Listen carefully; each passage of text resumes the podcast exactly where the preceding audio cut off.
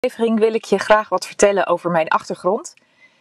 Omdat het, nou misschien omdat je me al een tijdje volgt, of misschien omdat je overweegt om met mij samen te gaan werken. En in deze aflevering leer je dan precies wat voor vlees je in de kuip hebt. Tenminste, dat is de bedoeling. Um, mijn achtergrond. Het dreigt natuurlijk een beetje een verhaal te worden van en toen en toen en toen.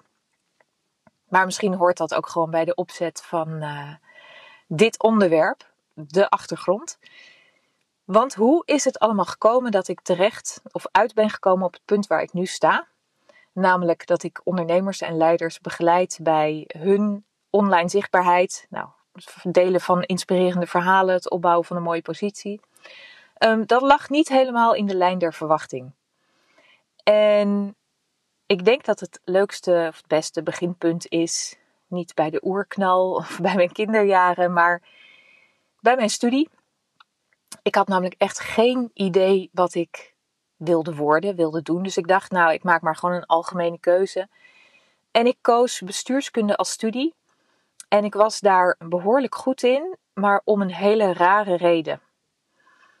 Ik vond een heleboel van die studie namelijk behoorlijk saai. En heel veel boeken vond ik behoorlijk saai. Ik vond politicologie wel leuk en economie. Maar het echte bestuurskunde, nou, alles wat ik daarvan las, dat dacht ik, dit boek wil ik echt maar één keer in mijn leven in mijn handen hebben. Dus ik las het aandachtig. En um, ja, vreemd genoeg haalde ik dan dus hele goede cijfers. Dus ik leek een hele goede student. Ik heb nooit een hertentamen gedaan. Nee.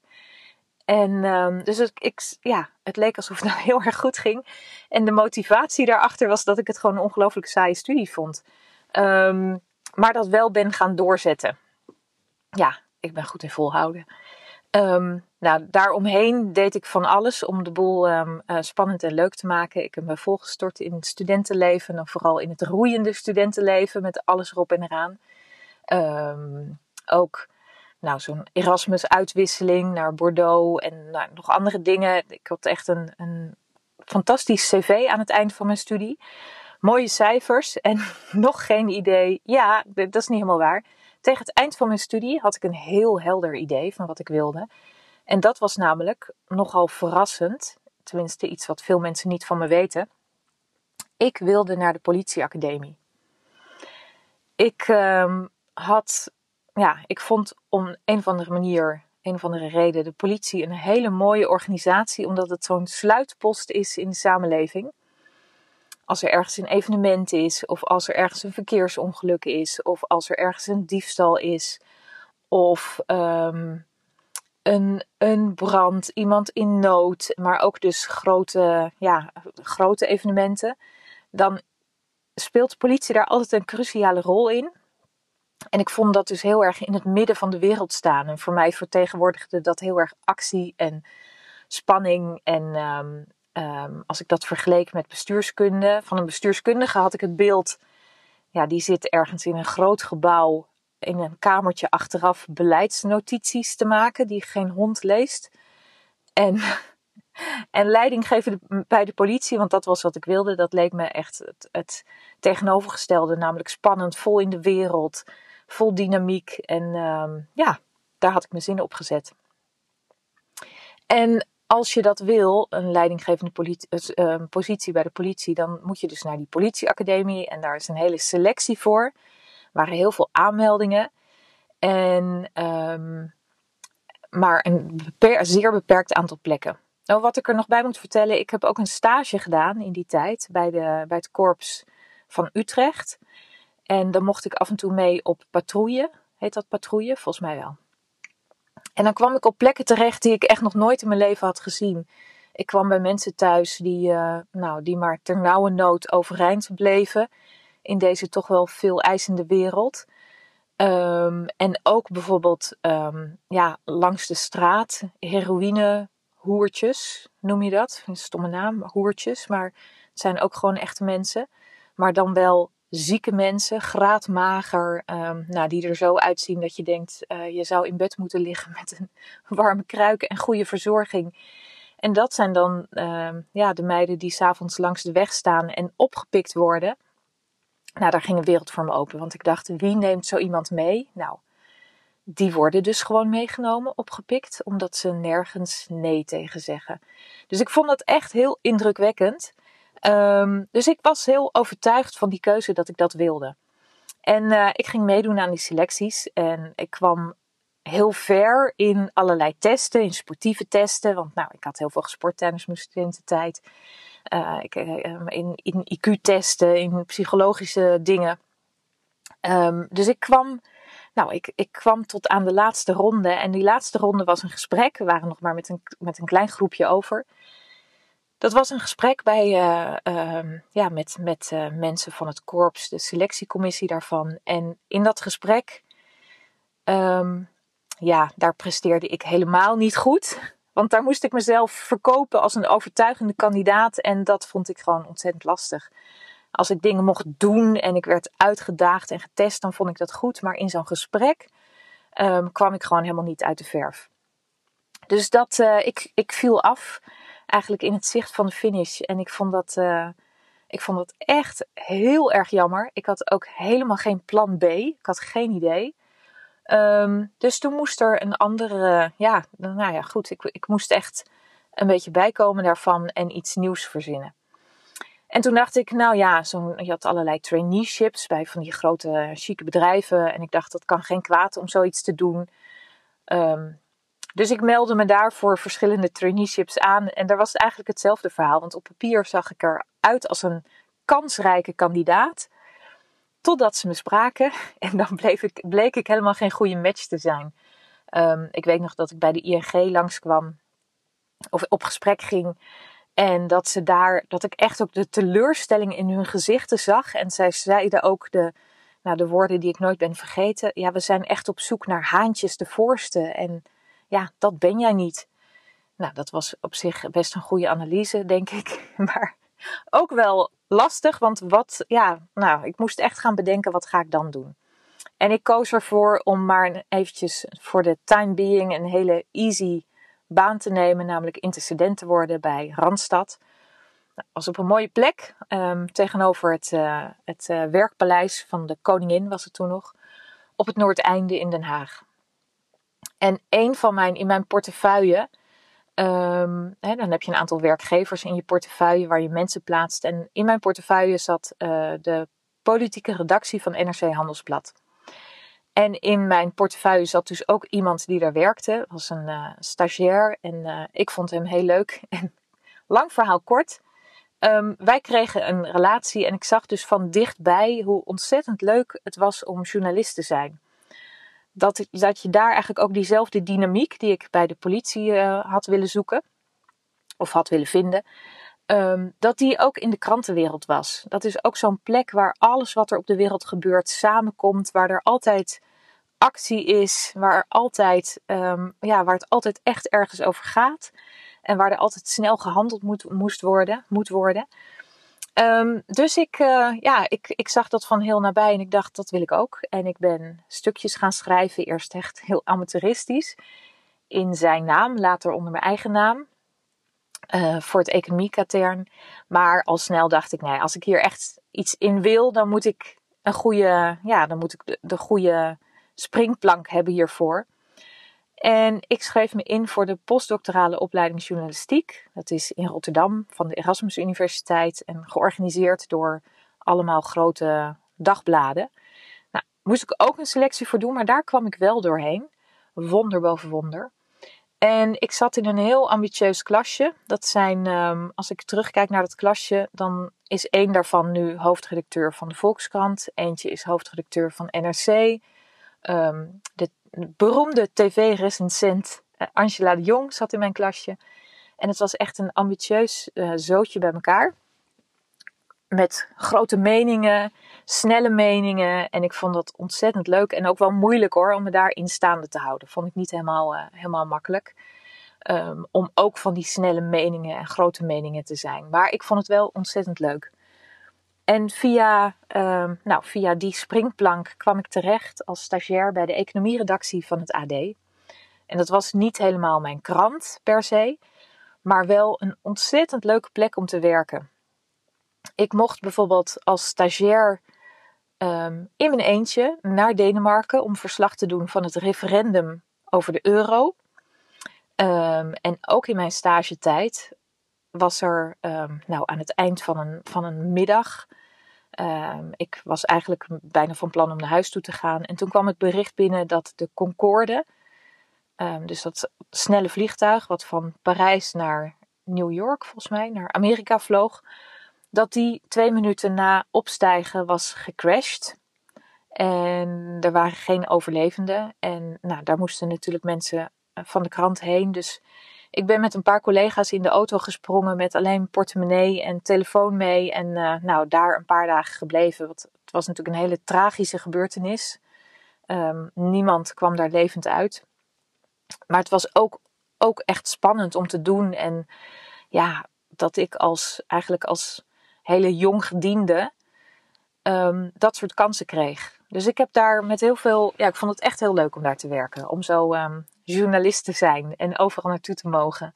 En spannende dingen mee te maken. En uh, ja, 9-11 was bijvoorbeeld ook, hè, dat, ja, je, je bent dan ongeveer de eerste in Nederland die, of je hoort bij dit groepje van de eerste in Nederland die dat weet. En um, alles staat aan, iedereen zit daar bovenop. En uh, nou, indrukwekkende gebeurtenissen natuurlijk voor iedereen. Maar als journalist vond ik dat ook uh, ja, bijzonder. En ik was ook echt een nieuwsjunkie. Dus ochtends, uh, met, nou, s ochtends de ochtendkranten lezen en dan de radio aan naar de redactie. En dan daar de hele dag met nieuws bezig zijn. En op de terugweg weer de nieuwszenders aan en s'avonds actualiteiten kijken. En daar kan je dus helemaal in opgaan. Komt geen eind aan en er is altijd meer nieuws natuurlijk ook. Um, en het was ook, ik dacht ook, nou, ik wil niet um, heel erg lang bij het AD blijven, maar nou, een aantal jaren en dan kijken of ik een overstap kan maken.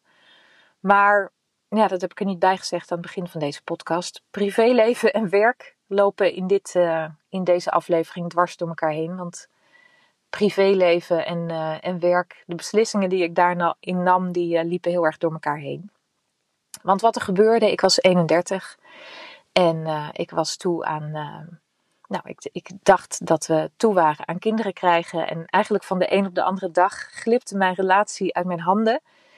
En had ik het gevoel alsof je een soort ganzenbordspel speelt en je echt terug bij af bent.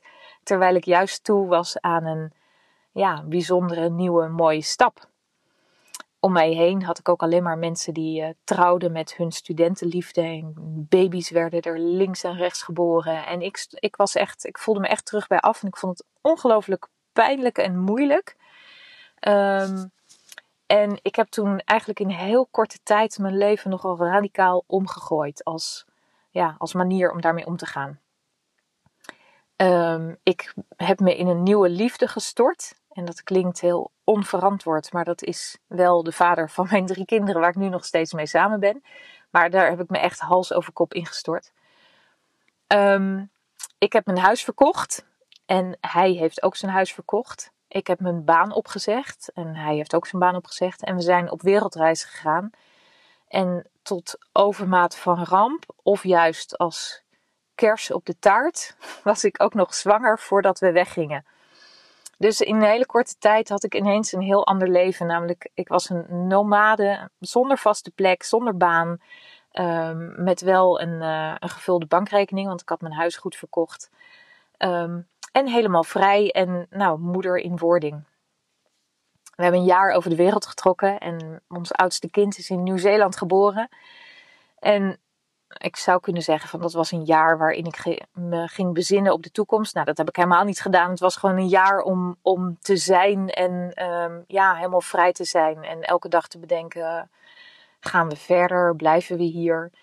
Het was natuurlijk wel een beetje een bijzondere reis, omdat we zwanger, of, we, ik, ik weet niet, ja, ik, we, um, zwanger weggingen. Dus dat betekende wel geregel met verzekering en geregel met uh, controles. En hoe doe je dat met een verloskundige en zo. Maar nou, dat kwam allemaal goed. Uh, bleek dat je op andere plekken dan in Nederland ook gewoon kinderen kan krijgen. En natuurlijk, omdat het een gezonde baby was, um, ging dat ook goed. Ik had er overigens echt totaal geen verstand van, van baby's. Um, maar ja, het ja, kwam goed. De natuur doet dan ook zijn werk. En uh, daar blijken allerlei onverwachte kwaliteiten dan ineens naar boven te komen. Um, en na dat jaar, uh, we zijn echt een, ja, precies een jaar weg geweest. En toen wilde ik wel weer naar huis. Maar ik wilde ook niet helemaal naar huis. En um, um, Mark, die kon een uh, baan krijgen in de City in Londen. En toen zijn we dus na wereldreis in Londen beland. En um, daar heb ik het, het journalistieke weer opgepakt, maar dan als freelancer. Um, ik ben stukken gaan schrijven, dat was ook ja, voor NRC en voor NRC Next en voor het magazine daarvan. En ik schreef zelf en ik volgens mij was dat toen ook al of ietsje later, weet ik niet meer precies. Um, ben ik ook stukken gaan uh, coördineren. Een magazine bijvoorbeeld van NRC Next gaan coördineren. En dan regelde ik dat alle stukken geschreven werden door freelancers. En dat ze op tijd en goed geredigeerd werden aangeleverd met uh, op de goede lengtes en alles erop en eraan. Um, en ja, dat ben ik, uh, heb ik best wel een tijdje gedaan. Maar de tarieven van freelancers, die zijn best wel dramatisch. En die, gingen, die werden er ook echt niet in de loop van der tijd beter op. Dat werd, ging alleen maar naar beneden. Dus ik uh, ben er ook commerciële klussen bij gaan doen. En dat betekende ja, bijvoorbeeld relatiemagazines maken en um, online producties. En nou, ik, ik, kwam toen in dienst uh, ook van een redactiebureau die allemaal van dat soort relatiecommunicatie maakte. En uh, nou, leuk om te doen. Maar ik had er ook wel een beetje moeite mee. Want als ik zelf zo'n relatiemagazine krijg, als dat bij mij in de brievenbus ligt, valt, dan vind ik dat eigenlijk alleen maar ja, papierverspilling. Weet je wel, ik blader het misschien een halve minuut door. Als het al veel is en uh, als ik er al naar kijk. En meestal gaat het gewoon linea recta de papierbak in. Dus ik vond, wat, ja, ik kon daar heel moeilijk achter staan dat we zoveel papier en inkt en en um, logistieke, hoe zeg je dat, vervoerskosten maakte. Dus ik had heel erg wel ja, sympathie voor online communicatie. Dat, dat zat ik wel ja, gewoon door de hele verspilling, omdat ik dacht van dat kan anders. We hoeven niet al die bomen om te zagen, om te communiceren. En um, ik dacht, het is tijd om het roer om te gooien. Um, inmiddels trouwens had ik toen drie kinderen. En nou goed, dat vereist natuurlijk ook de nodige aandacht. Dus uh, het werk was ook een beetje rommelig in die tijd. Maar ik was um, naast mijn werk ook vrijwilliger geweest bij een kinderopvangorganisatie die in de, ja, die, die in de problemen waren gekomen omdat het verhaal rondging dat er misbruik was daar of had plaatsgevonden. En um, ik kwam in een soort crisisbestuur terecht. Dus wij moesten die organisatie door die crisis heen uh, laveren. En daar zit dus heel veel uh, ja, reputatiemanagement zit daarbij. En crisiscommunicatie. En dat vond ik, ik dacht dat is wel een hele mooie verdieping van die communicatie. Om, dat, ja, om het daarin te gaan, uh, op te gaan richten. Dus dat was het plan. En ik begon echt als ondernemer. Dus niet meer als freelancer, maar als ondernemer. En ik noemde mijn bedrijf Yellow Canary. En ik ben me toen helemaal in reputaties gaan verdiepen. En ik ben bijvoorbeeld mensen in Nederland die een hele grote reputatieval hadden meegemaakt, ben ik gaan interviewen. Bijvoorbeeld een wetenschapper, omdat hij plagiaat had gepleegd. Een hele succesvolle wetenschapper die een keiharde val maakte, omdat hij, uh, ja, omdat hij dus niet hij had dingen. Nou, hij was niet zuiver geweest over hoe hij aan al zijn informatie kwam. Um, en ook bijvoorbeeld de, organisatie, de organisator, de initiator van Alp du 6, die dat helemaal belangeloos deed. En op een gegeven moment ging het verhaal dat er toch, dat zij zich daar zelf toch aan hadden verrijkt.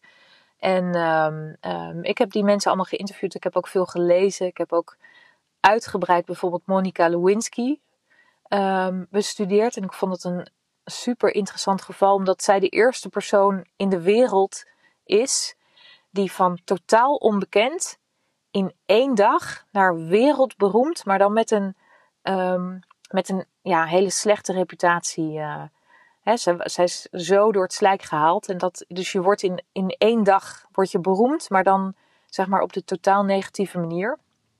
Uh, en zij was natuurlijk heel jong toen. En ik heb ook gezien dat dat Het, je kan, nou, we zeggen natuurlijk allemaal wel eens van het maakt me niet zoveel uit wat anderen van je denken. Maar als je echt je reputatie verliest, als iedereen je ziet als een niet integer um, mens, dat drijft mensen echt totaal in de hoek. En dat is een totaal, ja, je identiteit wordt echt compleet onderuit gehaald. Nou, ik vond dat, ja, vond dat super boeiend. En um, ik dacht, ik ga dan bedrijven helpen om hun reputatie goed te houden. En ik gebruik daar ook journalistiek bij. Dus ik, um, ik ben dan een soort journalist die in het bedrijf komt en die op zoek gaat naar de risico's. En die risico's, daar, ik had dan een krant, die heette dan uh, Yellow Canary Times. En uh, daar had ik alle, daar, daar maakte ik dan ronkende koppen, zeg maar, alsof, alsof ze al uit de bocht waren gevlogen. Alsof, er mis, alsof het mis was gegaan, uit de klauwen was gelopen. En dan konden ze zien van, oh ja, weet je wel, als, als we dit, um, dit niet repareren, dan is dit wat er gebeurt. Misschien ga ik hier te diep op in, maar goed. Um, nou, superleuk idee. Ik heb ook nog steeds die voorpagina's. Die zien er echt heel erg leuk uit. En uh, ik denk nog steeds, tof plan. Maar dat moest ik wel aan de man brengen. En dat is echt iets anders dan freelancen. Dus ik moest ja, bij bedrijven afspraken zien te maken. En dat was dus weer dat jezelf verkopen. Net zoals ik bij de politieacademie had moeten doen. Um, en dat vond ik echt ingewikkeld. Dus ik dacht, ja, ik kan gaan proberen om koffieafspraken te maken ergens. Maar ik kan ook proberen om blogs te gaan schrijven. En dan op basis van het delen van mijn kennis. Van dat wat ik leer en zie en uh, nou, vind hiervan. Om op basis daarvan um, nou, mensen aangehaakt te krijgen. Dus ik ging bloggen. En dan uh, deed ik een soort van mijn professionele pet op. En dan tien tips om je reputatie uh, te versterken of zo. Dat soort dingen. Dat soort stukken schreef ik dan. Um, en het voelde ook wel een beetje ongemakkelijk, want ik voelde me nog helemaal niet zo'n super expert daarin. Um, en toen dacht ik, ja, ik kwam, kwam toen in aanraak, of de, de video was net een beetje in opkomst. Het was niet helemaal nieuw, maar nog weinig mensen deden dat. En uh, ik, vond, ik was heel nieuwsgierig van wat als ik nou mijn verhaal op video ga vertellen. En dan ga ik gewoon al het ongemak van de wereld aan, maar dan word ik wel, hè, dan valt het wel op. Dan zien mensen mij en dan horen ze het verhaal door mijn mond. En dan hoef ik ook niet zo, dan maak ik het ook maar gewoon echt en persoonlijk. Maar het maken van een video vond ik zo intens. Vond ik al zo'n uh, kunst op zich. Dat het eigenlijk al heel snel gingen die video's over gewoon zichtbaar zijn. En over het maken van een video. En over um, ja, jezelf op die manier laten zien. En je podium pakken online. En um, dus eigenlijk verdween die, dat idee van reputatiegedoe verdween naar de achtergrond. En ik ben videotrainingen gaan geven. Dus ik ben andere mensen, ondernemers gaan leren van hoe maak je dan een video. En dan gaf ik dagtrainingen aan, uh, aan mensen. En dan legde ik uit hoe je, nou, hoe je een beetje leuk praat voor de camera. Hoe het qua techniek werkt. Um, um, hoe, je, hoe je goed een verhaal maakt. En um, was leuk om te doen. Maar ik vond het ook lastig dat mensen dan enthousiast waren. En dan gingen ze naar huis. En dan, ja, dan ben je elkaar ook weer kwijt. En dan kon ik niet, zag ik niet het vervolg. Ja, dat kan je wel een beetje volgen. Maar vaak gingen mensen het dan toch niet doen. Ondanks hun goede intenties. En um, dat vond ik juist interessant. Dus ik ben um, ja, eigenlijk in de afgelopen jaren heel snel naar veel langere trajecten gegaan om echt samen met mensen te kijken van hoe, hoe bouw je dan een mooie positie, een mooie plek op. En niet meer vanuit angst van reputatie, van ik moet iets beschermen en er kan iets stuk gaan. En ik moet ervoor zorgen dat ik echt um, uh, alleen maar de goede dingen naar buiten breng. Maar gewoon, wat, wat heb je aan positiefs? Wat heb je aan, aan visie? Wat heb je aan persoonlijkheid te vertellen, te delen op een zo ja, eerlijk mogelijke manier, op zo authentiek mogelijke manier. En hoe bouw je van daaruit een mooie positie op? Dus eh, er is ook heel veel marketing bij gekomen. En dat heb ik ook weer een beetje meer losgelaten, omdat ik echt heel erg geloof in als jij een, een duidelijke visie hebt en een helder verhaal en je kan dat goed vertellen, dan ben je niet, dan ben je eigenlijk niet zo afhankelijk van allerlei marketing, want dan ga je doen zoals anderen het ook doen, maar toch meer, hè, wat is dan echt jouw manier en jouw verhaal om dat te doen. Dus ja, daar komt het journalistieke samen. Ook wel dus die achtergrond van uh, zeg maar mijn jaren in de reputatie, mijn duik in de reputatiekunde. Um, marketing komt daar natuurlijk ook bij kijken. Het, uh, het videodeel, alhoewel niet al mijn klanten maken alles in video. Er zijn er ook, ook een aantal, of er is ook een aantal dat het vooral via verhalen doet. Maar ja, dus het was, er was niks. er was geen uitgestippelde route. Ik ben meer een beetje van het een in het ander gestrompeld. En ik heb mijn, mijn interesse daarin gevolgd, maar ook mijn ongemak, denk ik. Misschien wel net zoveel. Het ongemak van mezelf niet kunnen verkopen. Het ongemak van um, ja, jezelf toch laten zien. Um, een, een, visie daarin hebben, ontwikkelen. Um, ja, dat vind ik. Het, pad van het ongemak vind ik denk ik net zo interessant als het, pad van het talent. En ik denk dat ik dat dit wat ik nu doe. Um, heel erg de kruising is van die twee dingen. Dat, zeg maar van het pad van ongemak, maar ook het, uh, ja, wat, waar ik wel heel vaardig in ben. Wat ik wel goed heb geleerd of goed kan. Misschien wel van nature. Um, ja, en zo is het gekomen. En ik zit even te denken of ik nou in een deel heel erg oversla. Maar ik geloof het niet. Als ik, als ik naar de toekomst kijk. Ja, wie kan er nou in de toekomst kijken? Maar als ik, als ik me daar een plaatje van zou vormen, dan is dit iets wat ik nu doe, wat ik nog veel meer wil uitdiepen. Echt een partner zijn achter de schermen van inspiratievolle mensen die echt een, een, ja, een plek als thought leader, noem ik het, in hun markt willen opbouwen. Dus een, ja, een inspirerend iemand die met inhoud bereid is om zijn kennis te delen en een soort voortrekkersrol daarin te nemen. En dat op zijn of haar eigen authentieke manier te doen. En ja, dat vind ik fantastisch om te doen. Daar wil ik dus nog veel meer van. Um, dus dat zie ik mezelf ook nog heel lang doen. En als ik dan echt een beetje uitgewerkt ben, dan uh, stel ik me voor dat ik weer ga schrijven en dat ik daar dan een heel mooi uh, boek over maak of zo. Of mooie publicaties over maak. Maar goed, dat, ik denk dat past dan een beetje bij, uh, bij de nadagen van je carrière. Om meer reflectief daarin te zijn en echt weer te schrijven. Dan ga ik denk ik geen video's meer maken. Ja, dat is het. 27 minuten Marieke Jans. Dat is best wel veel hè. Dus ik ga me afsluiten. Super leuk dat je hebt geluisterd. En um, als je wil reageren, heel erg leuk. Dat kan via team.marikejans.com. En ik spreek, zie, hoor je heel graag in de volgende aflevering. Bye!